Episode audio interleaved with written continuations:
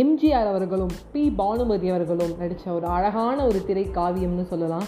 அலிபாபாவும் நாற்பது திருடர்களும். வணக்கம் நண்பர்களே நான் உங்கள் ஆர்ஜே வைஷ்ணவி. நான் பேசிகிட்டு இருக்கேன் ஒரு ட்ரெஷர் அப்படின்னு ஒரு கதை அப்படின்னு எனக்கு சொன்னாலே எனக்கு ஞாபகம் வருது முதல்ல வந்து அலிபாபாவும் நாற்பது திருடர்களும் தான். அதில் வந்து பாட்டாகட்டும் டயலாக்ஸ் ஆகட்டும் டான்ஸ் ஆகட்டும் எல்லாம் வேறு லெவலில் இருக்கும். அதுவும் பானு மேம் வந்து ஆடுவாங்க பாரு.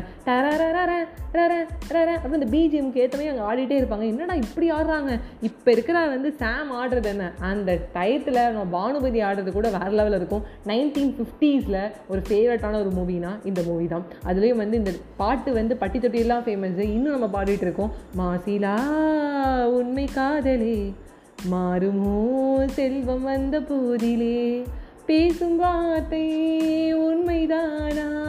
பேதையை ஏக்க நீங்கள் போடும் வேஷமா? அப்படின்னு சொல்லி முடிக்கும் போது அது வந்து உண்மையான ஒரு காதல் தான் அப்படின்னு சொல்லி ரெண்டு பேரும் வந்து ப்ரூவ் பண்ணுவாங்க. அது ரொம்ப அழகாக இருக்கணும்.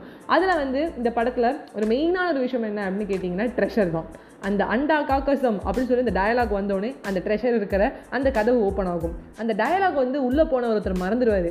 ஏன் மறப்பாருன்னு கேட்டிங்கன்னா உள்ளே போனால் அவ்வளோ தங்கம். இந்த தங்கத்தை பார்த்துட்டு அவருக்கு வந்து என்ன வந்து சொல்லணும்? அந்த டயலாகே மறந்துடும் ட்ரெஷருக்கான ஒரு கோட் வேர்டே மறந்துடும் அந்த பாஸ் வந்து கரெக்டாக இல்லை ஆனால் அவர் உள்ளே மாட்டிப்பார்.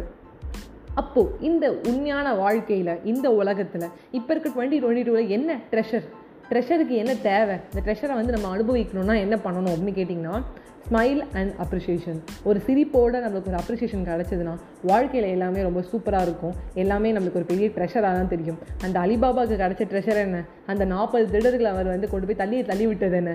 இந்த இடத்துல நம்மளுக்கு கிடைக்கிற ட்ரெஷர் அளவோ பெரிய ட்ரெஷர் அந்த ஸ்மைல் அளவோ பெரிய ஒரு பூதையல் அப்படின்னு சொல்லலாம். ஸோ எந்த ஒரு வேலை செஞ்சாலும் smile and appreciate yourself மற்றவங்கள்ட்டேருந்து எதிர்பார்க்கறது அப்படிங்கிறது ஒரு சின்ன முட்டாள்தனம் நான் சொல்ல மாட்டேன். பெரிய முட்டாள்தனம். ஸோ உங்களே நீங்கள் அப்ரிஷியேட் பண்ணிக்கோங்க. ஸ்மைல் பண்ணிக்கிட்டே உங்கள் பாத்தில் போங்க. எல்லாமே சக்ஸஸ் தான். உங்களுக்கு அந்த புரியல் கிடச்சிடும். By bye friends